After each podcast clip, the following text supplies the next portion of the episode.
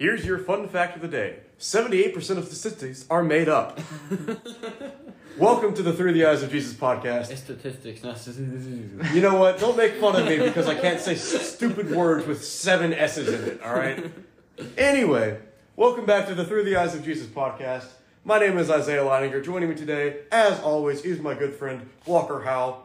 And today we have a returning guest on the show. Welcome back, Edison Boggess. Howdy, good to be back on this uh, lovely day. It's a great day outside, great day to be talking about Not the today, three- Saban. uh, regardless, it's a good day to be talking uh, with some good people about the good God that we serve. Uh, Edison, what was the episode that you uh, came on earlier? Uh, I was on the uh, baptism episode. Uh, it was really a lot of fun. I enjoyed doing it.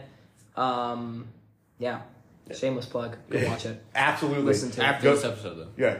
Listen to this episode, then go back and hear what else Edison has to say on the topic of baptism. And, and uh, that was, like he said, a really good episode in the midst of season three. But here we are in season four, where we're looking at apologetics issues. We're looking at things that people will try to attack to disprove God, disprove the scriptures, those kinds of things. And with this one, this is a topic that maybe not as mentioned as it should be, especially within the church. It's something that we don't talk about enough, in my opinion, and that is the deity of Christ. And of course, before we can jump into the episode with any depth, we have to define our terms. So, first of all, who is Christ? Well, Christ is another name for Jesus, who we be, believe to be the Son of God. And that's where the deity of Christ comes into play because as Christians, we believe that Christ is deity, that he is divine, that he is the Son of God. Uh, and that's, what- that's what the word deity means divine status, quality, or nature is the definition that we found. So that's what we want to talk about today. We want to talk about, you know, and, and look at the, the question Does the Bible prove that Jesus is deity? Does the Bible prove that Jesus is the Son of God? And to help us understand this, uh, the first thing that we want to talk about is the idea of liar, lunatic, or Lord. Edison, do you want to go ahead and hit that off for us? Uh, okay, so um, one thing that uh, was often in the first century uh, was people to is when people claimed to be the Messiah. The Messiah was something that had been around for hundreds of years at that point. Um, in Jewish lore, it had been prophesied about in the Old Testament in books like Isaiah and many of the prophets. So the children of Israel knew the Messiah was coming. They just didn't know who he was or where he was coming from exactly. And so um, there were many people who would try and claim to be the Messiah. And we know this from Scripture as well when you look in the book of Acts, uh, chapter 5. Um, here, um, many of the Jewish teachers are trying to decide what to do with the apostles. And they've already thrown them in prison a couple of times at this point, I think. And they've been throwing them in prison a lot. And um, uh, uh, Gamaliel, uh, one of the um, wise teachers, gives them this advice. And um, he basically tells them, I'll just read the passage in verse 23. Uh, we've, um, or excuse me, not verse 23, 33. 33, sorry. Uh, when they heard this, they were enraged and wanted to kill them. But a Pharisee in the council named Gamaliel, a teacher of the law, held in honor by all the people, stood up and gave orders to put the men outside for a little while. And he said to them, Men of Israel, take care what you are about to do with these men. For before these days, uh, Theudas rose up, claiming to be somebody, and a number of men, about 400, joined him. He was killed, and, of, and all who followed him were dispersed and came to nothing. After him, Judas the Galilean rose up in the days of the census and drew away some people, some of the people after him. He too perished, and all who followed him were scattered. So in the present case, I tell you, keep away from these men and let them alone, for if this plan or this undertaking is of man, it will fail. So, um, basically, what we can read about in this passage uh, is that there were already some people before this who had um, come about and claimed to be the Messiah, um, and Judas the Galilean. So this isn't and it, Judas especially is interesting, as that was coming around the time I believe of Jesus' birth as well. So it's very interesting how these things came up, and so it wasn't uncommon for someone to claim to be the Messiah, and so many people wondered if Jesus uh, was truly the Messiah or just like one of these other teachers. However, we're intending to show that there is evidence that he was indeed the Messiah and that Scripture provides it. Something else that I found interesting while uh, thinking about this subject, uh, especially on the topic of that you brought up, Edison, about the fact that there are a lot of people claiming to be the Messiah. A big problem within the Jewish time or the Jewish thought at this time was that they didn't exactly know when the Messiah was coming. Uh, you see, we have a prophecy in Daniel chapter 9 called the 70 weeks prophecy. And that prophecy is a little bit hard for us to really interpret because it, we're missing some context. Uh, Daniel, of course, was relaying this message from God to the ancient Israel, ancient Israelites. Oh my goodness! Israelite. The Thank you. ancient Israelites. Yeah, today's not my day. Anyway, he's relaying this news to the ancient Hebrews. That's a lot easier to say. And we're missing some background, some context. But what we can interpret, or at least what some people have interpreted this passage as, is the 70 weeks, aka the uh, 700 years, I believe it is. Each, each week representing seven, uh, seven years, was when the Messiah would come. And people, especially in uh, Jesus' time, would look at that prophecy and, and try and calculate based on, you know, 700 years when the Messiah would come. The problem is, we don't know when the prophecy was written. So the difficulty comes when you're trying to add 700 to something and you don't know what you're trying to add 700 to. Yeah. And it wasn't just 700 as well. Another believe was 490 years. The seven years, 70 times 7, 490, which does get a bit closer to what we estimate to be the time of Christ. However, there's not an exact year thing there, so it's very confusing, not only for us, but for them as well when they're trying to calculate that. You know, do they think it means 490? In that case, that is somewhere around, you know, in the ballpark, give or take, 100 years of this time here in uh, the first century. Or if it's 700 years, you know, they might be thinking, oh, this ain't coming for another two, 300 years. Right. And so the point is that even though the Jews were looking for the Messiah, and that's why some people believed these men like Theudas and Judas the Galilean, they didn't know when the Messiah was coming. They had no idea. And I think that's why some people like Theudas or Judas the Galilean were able to deceive some because of the doubt and the uncertainty surrounding the Messiah's arrival. And it's also, I think, important to remember, in once again talking about this, is the context of the time for the Jews. The Jews were at this point were desperate for the Messiah. They were underneath Roman rule. They did not like the Romans, and were trying to do everything in their power to, you know, get out from underneath the Roman Empire.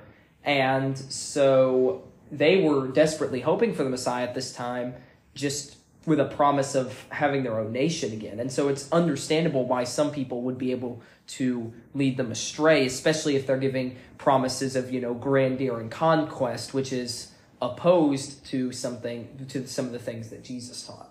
That's a good point. You know, going back to the, the Acts 5 passage here, just to kind of help us summarize that passage, what Gamaliel is saying is that basically, you know, we've seen this happen, this kind of thing happen before. People will rise up claiming to be somebody, and then they're killed, just like Jesus was killed at the end of the Gospels. And every time this has happened, where someone rose up, claimed to be the Messiah, and was killed, their followers stopped. Mm-hmm. They didn't keep teaching about this man. They didn't keep prophesying about this man. They didn't keep going because their leader was dead. You know, you cut off the head of the snake and the body will lay there, as the old adage goes. But the point that Gamaliel is making is that, you know, if this is just another one of those false messiahs, then his followers will stop pretty soon. But if it's not, Yeah. if this was the real Messiah, then we're standing in the way of God.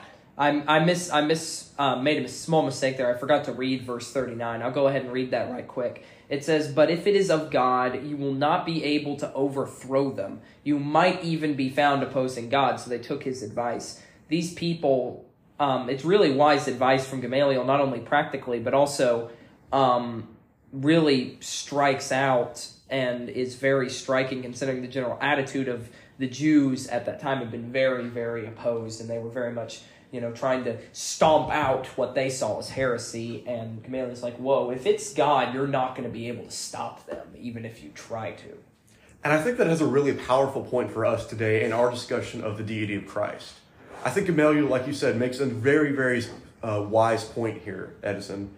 And the fact that he said, if this is from God, if Jesus was who he said he was, and he said he was the Son of God, then why is Christianity still around today, right? If, if Jesus was not who he said he was, then why is Christianity, Christianity still around today? Why is it still so prevalent? Why is it still so popular? And I think that speaks to the fact that Jesus was who he said he was. Mm-hmm. He was the Messiah. He is the Savior. If Christianity had been nothing more than some man performing tricks and saying nice things to get people on his side, then we would not have the scriptures, we would not have the Bible, we would not have a lot of our history, both as you know the church and throughout the world. Of course, we know that the church became very powerful, or at least some form of the, of the church became very powerful through the Middle Ages. And so, if Christianity is based on a man who was uh, not the Messiah, then why is it still around? Yeah. I think that's something that we have to consider when talking about the deity of Christ. And something else that we wanted to mention, and we, we mentioned this a little bit already, but uh, there's there's an idea out there called liar, lunatic, or lord. Yeah. And basically, it breaks uh, this down into three categories. There, there are only three possibility or possible options that Christ could have been. He either could have been a liar. He could have been someone just making something up, going you know, going along to deceive people, a false prophet, that kind of thing. Or he was a lunatic. He was absolutely insane. He had no idea what he was saying, and he convinced a bunch of stupid people to follow this crazy man. Or he was God. He was sovereign, he was Lord. And I think when we look at the Gospels, we can come to the conclusion that, first of all, Jesus was not a lunatic. No. We do not see Jesus acting strangely in the Gospels. We do not see Jesus' followers acting strangely in the book of Acts or, uh, you know, the in Paul's writings or that kind of thing. Now, obviously, we are acting strangely in the sense of that we are acting differently than the world, but it's not strangely as in I'm sitting there eating dirt. I think I think we can clearly see from the Gospels that Jesus was not a lunatic. And I think there's something powerful that comes from whenever the Pharisees would ask Jesus a question, would try to test him. We see that numerous times uh, throughout the Bible, uh, throughout Scripture. And in all of these cases, this would be the place where a lunatic or a liar would get tripped up.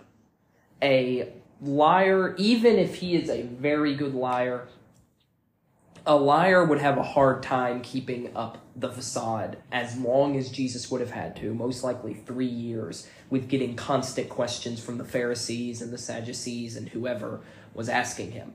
So that's, and then if he was a lunatic, most likely, once again, it would have been hard. I don't think it would have been possible for him to give the articulate answers and, frankly, the wise and smart answers. Because not only is, you know, Jesus making well crafted statements that make sense, he's eviscerating the most powerful religious thinkers of the day in argument. Like, that would not be possible for a liar or a lunatic. At least, it would be extremely improbable to impossible. I, I completely agree. Uh, like like you said, every time that Jesus was confronted by these religious leaders or by his critics or whoever, they always left amazed. I think that's something that is po- uh, very powerful to speak about. You know, a- any time that his critics came up to him with a question, they always either left with their tail between their legs Yeah. or amazed at Christ. And usually, if it if it wasn't amazement, it was be, it was their tail tucked between their legs because they were too ashamed of the fact that Jesus had beaten them again. Mm-hmm. They they weren't letting that amazing power that Jesus demonstrated get to them because they had already made up their mind about him. Yeah. I think another thing that we definitely have to consider is how much Jesus went through. Mm-hmm. Like you said, mentioned, Edison, his earthly ministry was about three years long. And during that time, we know from the Gospels that he had no home to sleep in unless someone invited him in. He had no food to eat unless someone helped him. He was a wandering nomad going about the region of Judea, teaching and preaching and performing miracles. Mm-hmm. And then on top of that, like we have already discussed, he endured so much hatred and persecution from the Jewish religious leaders that they would attempt to stop him at every available chance. And when that didn't work, when they tried and tried and tried and tried and still could not do anything to discredit Christ, they killed him. Mm-hmm. They sent him off to the Romans and said, This man needs to be crucified. The most agonizing form of death that has ever been created on earth. You know, that's actually where we get our English word for excruciating. Right? When we think of the word excruciating, we think of something that's unbearable, amount of pain that is far be, uh, beyond anything that we've ever experienced. That's the death that they sent Jesus to. And Jesus knew that. He prophesied about that. Why would he go through all of that if it was just a lie? And yeah, and yeah, if Jesus was a liar, he was probably one of the stupidest liars to ever exist and have such a following. Amen. Because if you think about why, you know, he would be lying in the first place, he'd be doing it for two reasons. Either to get it get attention, A, or B, maybe along with that, to gain some sort of status in the society. Whether it's just, you know, status as a great teacher or status as, you know, you know for money or whatever in all these things. And Jesus and a liar in Jesus's position would have backed out on numerous of occasions. Just, you know, backed out because, and, you know, you might be wondering, well, why would he? We see the example today. If you look at a con man or some sort of liar type, um, then you're going to see that person when they're either presented with the questions that Jesus was presenting or, you know, especially faced with some sort of penalty, what will they do? They'll deflect. They'll back off.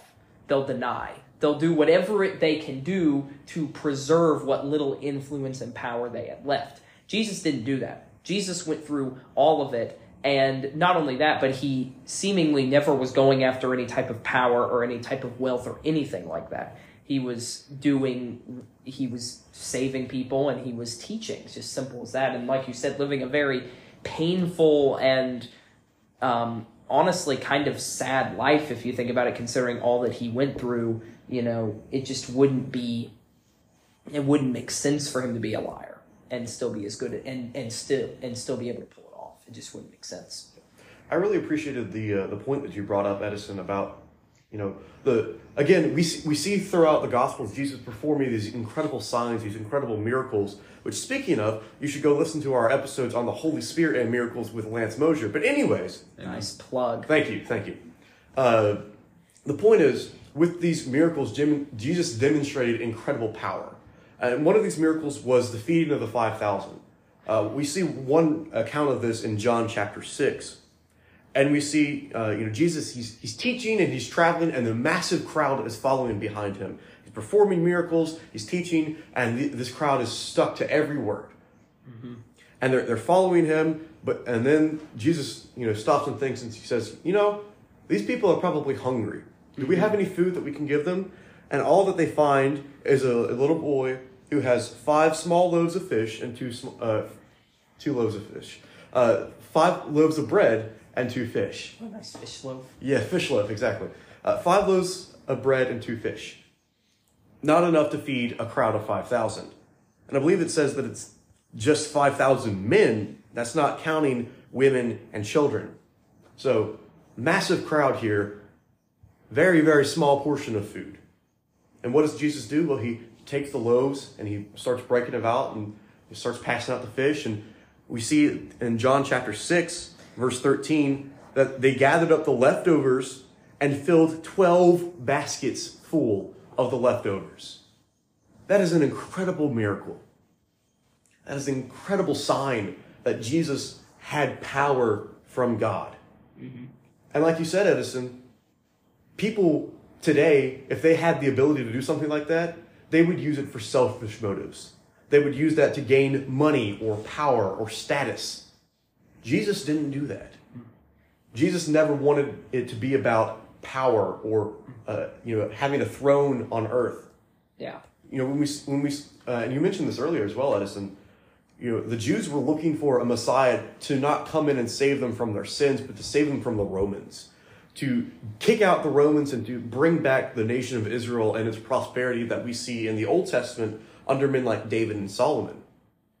They were not looking for a spiritual Messiah, but a physical general to lead them in battle against the Romans. Jesus very easily could have started an uprising against the Roman government. Mm-hmm. It would not have taken much convincing to get these Jews on, uh, you know, up in arms. Yeah. I mean, one of his apostles is Simon the Zealot, a, a man who's part of a group who was furious about Rome and would do anything in their power to get them out of Jerusalem. But yet, here in John chapter 6, Jesus doesn't do this miracle and perform it for the you know the chance to become king or the chance to have power or status. Look, look at what he does in John. Look at what he does in John chapter 6 and verse 15. Again, this is right after the feeding of the 5,000. Uh, perceiving then that they were about to come and take him by force to make him king, Jesus withdrew again to the mountain by himself. We see here in this passage, these people were so crazy about Jesus. They, they were so passionate about Jesus that they were going to basically kidnap him and set him on the throne. And Jesus saw this and backed out. If Jesus wanted power, if Jesus wanted status or wealth or a position, that was the time to get it. The people were coming by force to put him on the throne. If Jesus was simply on the earth as a man to deceive and to trick and to lie to people about who he was, then why would he have not taken that opportunity right there? Mm-hmm. Perfect opportunity. Um, one of my favorite stories about a mir- about a miracle Jesus performed, that I feel like really will help us with this discussion, and um, just I think really makes a powerful point as well, is Jesus healing the centurion's servant, and I love especially the way Luke puts it. This is one of my favorite stories. I'm actually going to be teaching on it uh, this Sunday, and basically it says, starting in verse uh, in. Um, uh, we'll just go ahead and pick up in uh, verse 6. Basically, uh, for the context, Jesus is approached by some Jews who are telling him, hey, you need to help this, this centurion guy. You know, he's, you know, a friend of the people. You know, they say he's worthy to be helped, which is, you know, an entirely uh, different lesson right there. Um, and all this stuff, and they hype him up. But then the centurion sends servants and they um, tell him this. And Jesus went with them. When he was not far from the house, the centurion sent friends, saying to him, Lord, do not trouble yourself, for I am not worthy to have you come under my roof. Therefore, I did not presume to come to you, but say the word, and let my servant be healed. For I too am a man set under authority with soldiers under me, and I say to one, Go, and he goes, and to another, Come, and he comes, and to my servant, Do this, and he does it. When Jesus heard these things, he marveled at him, and turning to the crowd that followed him, said, I tell you, not even in Israel I have, have I found such faith. And when those who had, re- had been sent returned to the house, they found the servant well. That story encapsulates just how powerful Jesus truly was. A, he's so powerful that a centurion, a Gentile, someone who did not grow up with the prophecies of the Messiah, you know, was if anything on the other side, quote unquote, being a Roman centurion, he recognizes, perhaps better than most of them, that Jesus is a powerful is powerful and is a man who's set under authority and a man who has authority. And so therefore he tells him, You don't even have to come under my roof. Just heal my servant from here, and he will be well. And Jesus does it.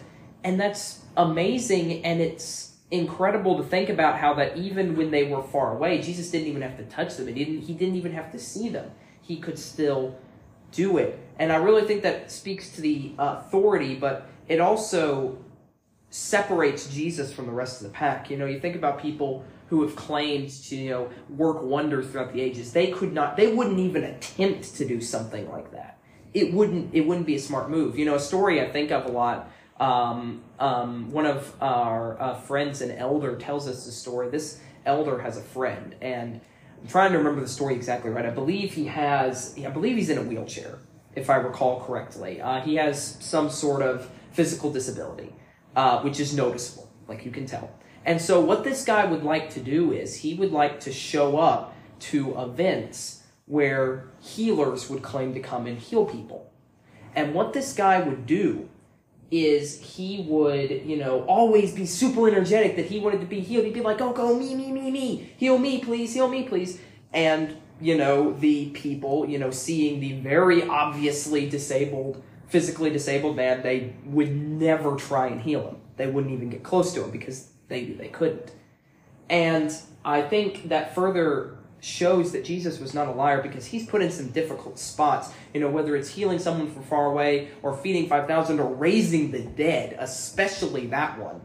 Um, whatever it is, Jesus doesn't shy away from the easy miracles, if you will. He accomplishes the impossible, and it's always emphasized in Scripture. It is here in verse 10 that the servant is always healed and it's always per- permanent. It doesn't change after a bit. There's no psychological trick or anything like that. It is a 100% healing. And I feel like those examples greatly speak to just how powerful Jesus was and how he was not a liar or a insane man because neither of them would be able to pull these things off that he does. Exactly. Jesus did things that no one had ever done before, and no one's ever ever ever able been done. They can't do it now. My goodness, I'm sorry. The point is, Jesus was able to accomplish these great miracles because he was from God. God gave him that power, that God gave him that authority to be able to do these kinds of things. And so, Edison, I think you put it very well. Jesus could not have been a liar, he could not have been a lunatic. That means that he has to be Lord. But he's not just, like we, as we pointed out, he's not just a physical Lord. He is the Son of God. He is our spiritual Lord. I want us to read the first couple verses from the book of John. I think John really helps us understand this, the concept of the deity of Christ. He spends a lot of his gospel talking about it, but especially here in the beginning of, of his book. The Gospel of John chapter 1, verse 1 starts off by saying, In the beginning was the Word, and the Word was with God, and the Word was God. He was in the beginning with God. All things were made through him, and without him was not anything made that was made. In him was life, and the life was the light of men. The light shines in the darkness, and the darkness has not overcome it. I want to stop there real quick. So, John here, he says, In the beginning, so before time began, and I think we can uh, understandably say that this is a reference back to Genesis chapter 1, verse 1. In the beginning, God created the heavens and the earth.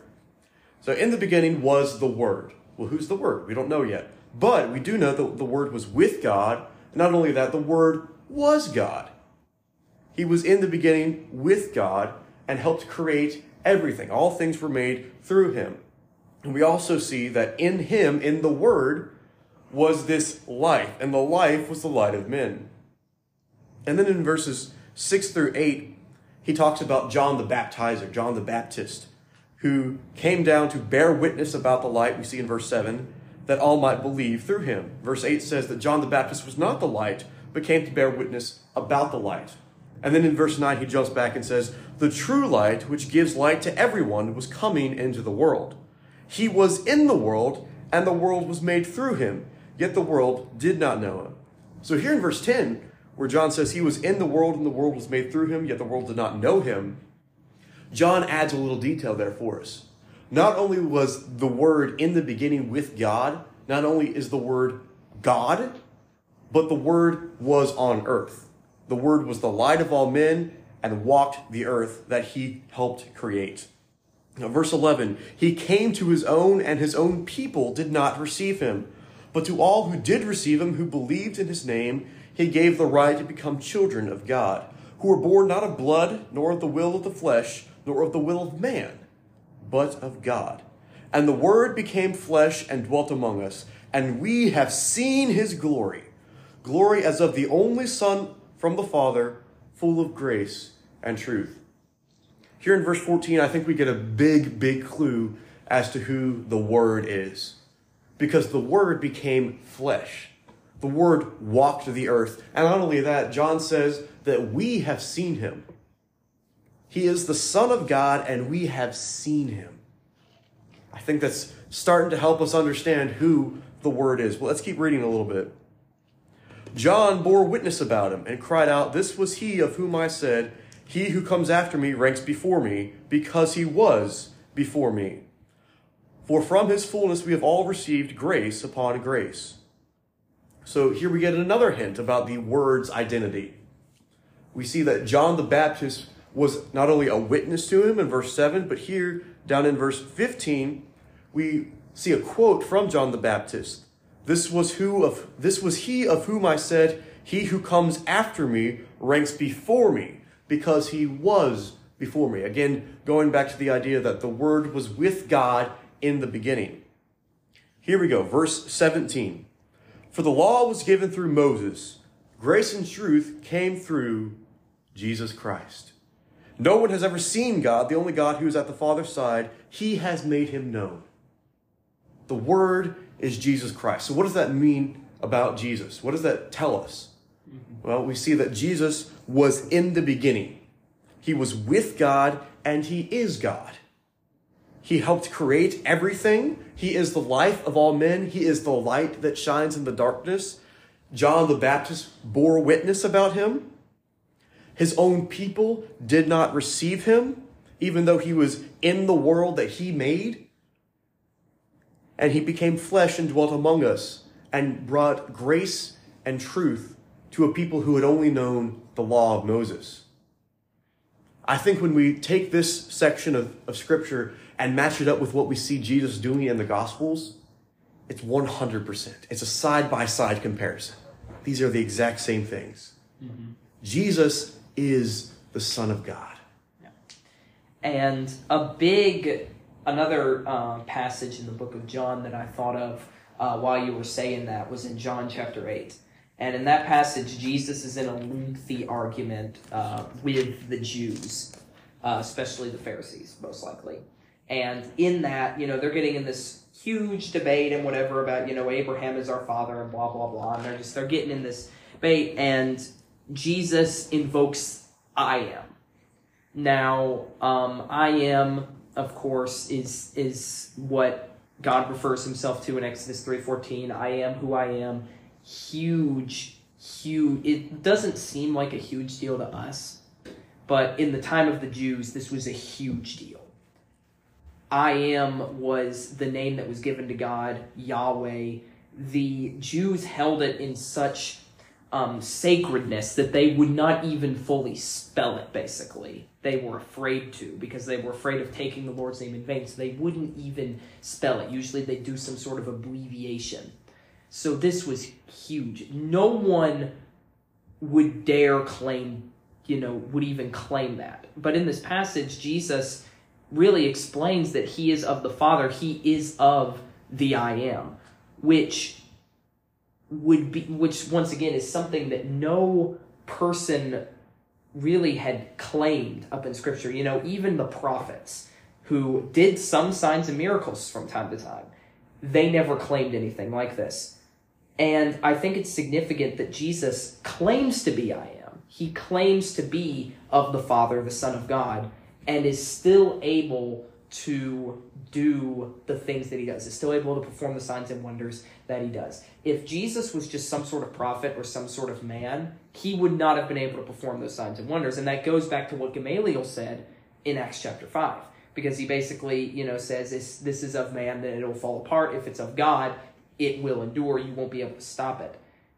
If Jesus was just a man and had claimed that, even if he was just a prophet of God, he would not have been a prophet of God any longer after saying that. That would not have it wouldn't have worked. He God would not have found them in his will, but only someone who claims to be I am and still able to do those works, that is more evidence that Jesus is the Messiah. Yeah, absolutely. Absolutely. So I think we can clearly see from these passages and others, such as uh, Colossians chapter 1, verses 15 through 23. I don't think we're going to take the time to, to read that right now, but that is a beautiful passage that uh, adds on to the fact that Jesus is who he says he is. He is God's Son, He is the Messiah, He is our Savior. And that carries a lot of weight. Those aren't empty terms those aren't just words that we will throw around. Now, maybe in today's society, we've gotten away from that. We, we you know, will use the word savior, bless you. We will use the word savior sometimes in a, in a secular concept or context. And I think that really takes away the meaning sometimes because we, we maybe use that word a little flippantly, so to speak. But the, the word savior carries with it a lot of weight. And yes, you can there can be a technically physical savior for you if you're, you know, trapped in a fire and a fireman saves you. Technically, he is your earthly savior, but that is just for a moment. Right? Even if that fireman carries you out to safely safety, you could die on your way to the hospital in the ambulance. There's no guarantee that you'll be safe permanently. But Jesus because he is our spiritual Savior, we know that he can protect us and that he can save us from what is spiritually attacking us, and that is, of course, sin. And so we have to ask the question what does it mean for us because Christ is our Lord? What does it mean for us because Christ is the risen Savior? And I think that's a question that we have to consider in this in this topic. Mm-hmm. Yes, talking about you know the deity of Christ is important, but what's maybe a step above that is what does that mean for us now? Mm-hmm. Now that we've proven that Jesus is the Son of God, according to the scriptures, what does that mean for us today? And I think one thing is just trying to comprehend the fact, and I think one reason why it means so much for me at least is the amazing fact that because Jesus is God, that God would be willing to lower himself to the form of a man and live among us and suffer as we did. If you look throughout history, if you look throughout the various mythologies and creeds that have come that people have tried to come up with to explain the world, the gods of those mythologies would never do that.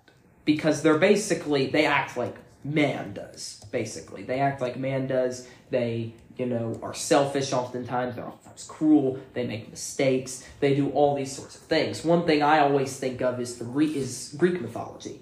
Uh, I always like studying Greek mythology, and what you gather pretty quickly is all the Greek gods were absolutely messed up.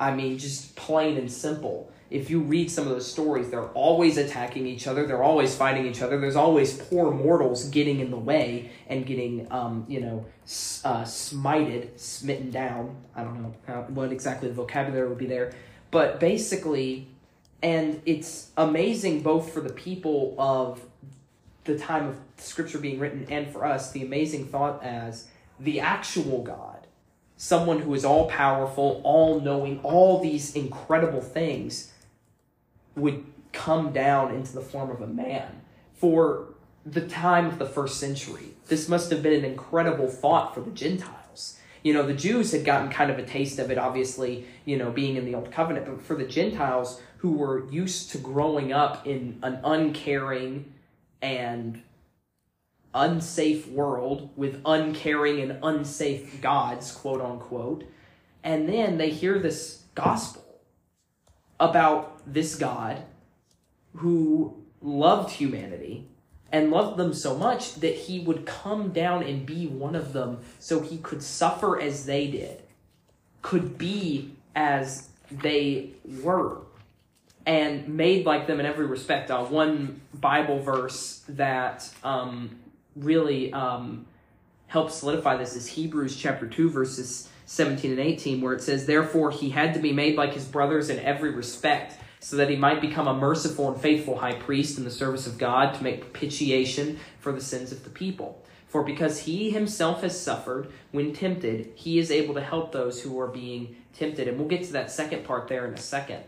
But it's amazing that he was made like his like us, his brothers, us being humanity, was made like them in every respect, and that he would be willing to lower himself to that. And it's incredible to think about that for us today as well. That, you know, when we see all the chaos of the world, you know, when we see all that goes wrong, all the violence, all the crime, you know, all of the mean people out there who, you know, are selfish and cruel and all those things. And it's so easy to get caught up in that and for us and for us to truly think nobody cares nobody knows me nobody cares about me.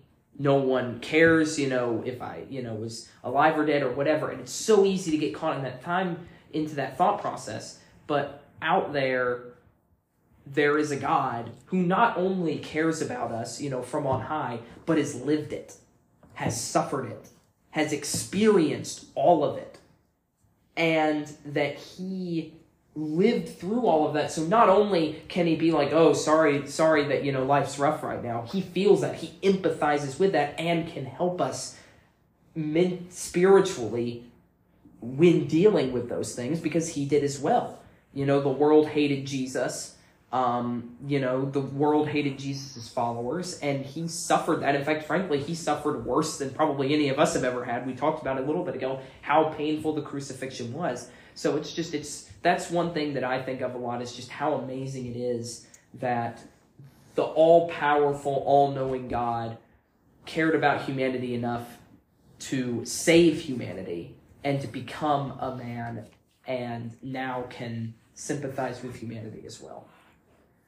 To add on to that, not only did the Almighty, all powerful God send Christ down to the earth to suffer as we suffer, to be tempted as we are tempted, but consider the state that we were in before he did that.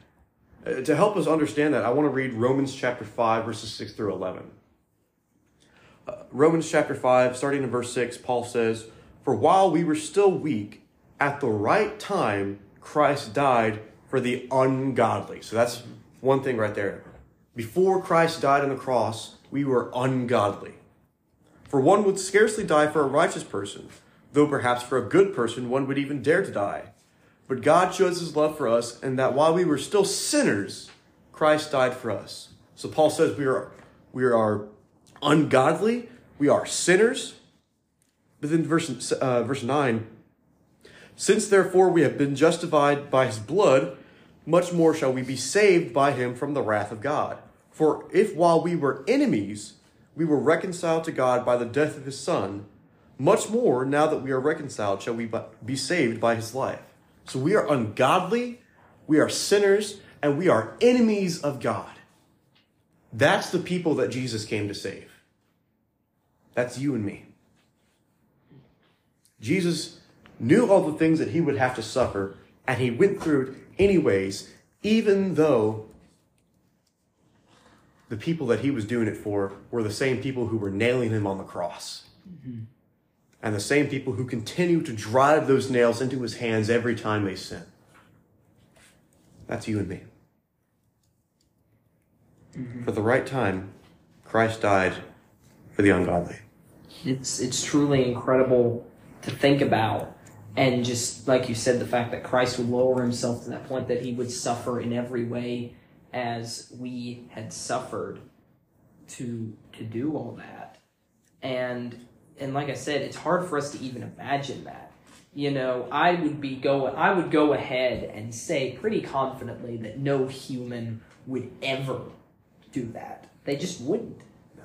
we wouldn't have the strength to do it. And the fact that god did that and only a sacrifice like Jesus would be enough to atone for the sins of the world. You know, we read about how, you know, in the Old Testament, the Israelites had to sacrifice, you know, bulls and goats in order to briefly atone for their sins, but it wasn't even enough there.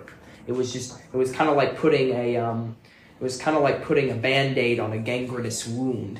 You know, it was just, it wasn't enough. But then Christ came and cleansed all of that, the ultimate um, save all. And one, something else that Hebrews points out, Hebrews chapter 2, I said we'd get to it in a second. For in verse 18, for because he himself has suffered when tempted, he is able to help those who are being tempted. Jesus lived as a man in every respect. He was hungry, we read that. He was thirsty, read that. He had to sleep, he slept a lot, in fact, read that. He suffered, he felt pain, he did all of these things, and that includes as well being tempted. You know, we read about in the gospel, you know, how Satan himself came to tempt Jesus. But when we're being tempted as well, you know, we go through temptations in this life trying to live as Christians. And in that, we can have the remembering that Jesus understands that temptation because he went through it himself. Like I said, he has that empathy for us. He not only is like, oh, sorry, you know, tough going there, bro. He felt it. He lived it. He knows what it's like. And so when we're going through temptations, when we're going through hard times, when we're suffering, Jesus is able to help those in uh, help us in those times. And that's just another significant thing about the fact that him being the son of God, he has the power to do that, but he also that he would want to do that because of his nature. It seems almost foolish, right? Mm-hmm. It, it seems almost stupid that that God would send down His Son to save people who reject Him at every turn. Yeah. I was I was listening to a lesson that a friend gave recently on the parable of the tenants in Mark chapter 12 mm-hmm. And we're not going to take the time to read that passage. I would suggest going in and looking at those first couple verses in Mark chapter 12. But the basic plot of the parable is there's a rich man who owns a farm, and he leases the farm out to workers and goes on his way, uh, leaves town. And the work, the job of the workers was, of course, to harvest the fruit, and eventually the owner of the field sent a servant back to collect his portion. The workers would get to keep most of it, and and the uh, the owner would get the rest. But we see in this parable that when the owner sends a servant back to collect what his what is his, what is rightfully his, the workers beat up the servant and kick him out. And so the master sends another servant, and the same thing happens. And the master sends another servant, and this time they kill the servant. Mm-hmm. And on and on and on and on until finally the master says, maybe they'll respect my son. So he sends his son, and the, work, the wicked workers take the son and kill him as well. Mm-hmm. And we recognize in this parable, especially from Mark chapter 12 and verse 12, that God is representative of the owner of this vineyard, and the Jewish leaders, the Jewish forefathers, were the workers. And the servants that the master sent to the workers were the prophets. And we see that they rejected the prophets time and time and time again. And that's why they ended up in Babylon. That's why they ended up in Assyria. That's why they ended up in Persia, because they kept rejecting God. Mm, that's why they ended up eventually you know, the temple was destroyed in AD 70. In many ways, this was foretelling that that would happen, that the Jews, you know, and I find it interesting. You know, we were talking in the beginning about the Messiah. And, you know, who, and, you know, how the Jew, many people claim to be the Messiah. It's interesting how the Jewish faith has taken that teaching now, you know, 2,000 years later. Some and it's very interesting how they've kind of split at this point. Some are still hoping for that Messiah. Some are still waiting for that Messiah, believe it or not, even all these years later. And some have just given up completely on the idea of a Messiah, actually. And it's really amazing and it's heartbreaking and when that the Messiah already came and it was almost so obvious. And yet they're still missing that and they're missing that piece. It's just something interesting to think about. That's a good point, Edison. I thank you for bringing that up. But uh, uh, to go back and, and, to finish the point here from Mark chapter 12, now, like I said, I was listening to my friend give a lesson on this parable where the, the master's servants were beaten and killed, and finally the master's son was beaten and killed. And I was sitting there thinking during the lesson, why would the master send his son? He sent servant after servant after servant and he's seen the result. Why would the son be any different? It, it- like, like I said, it seems foolish. It seems stupid to us.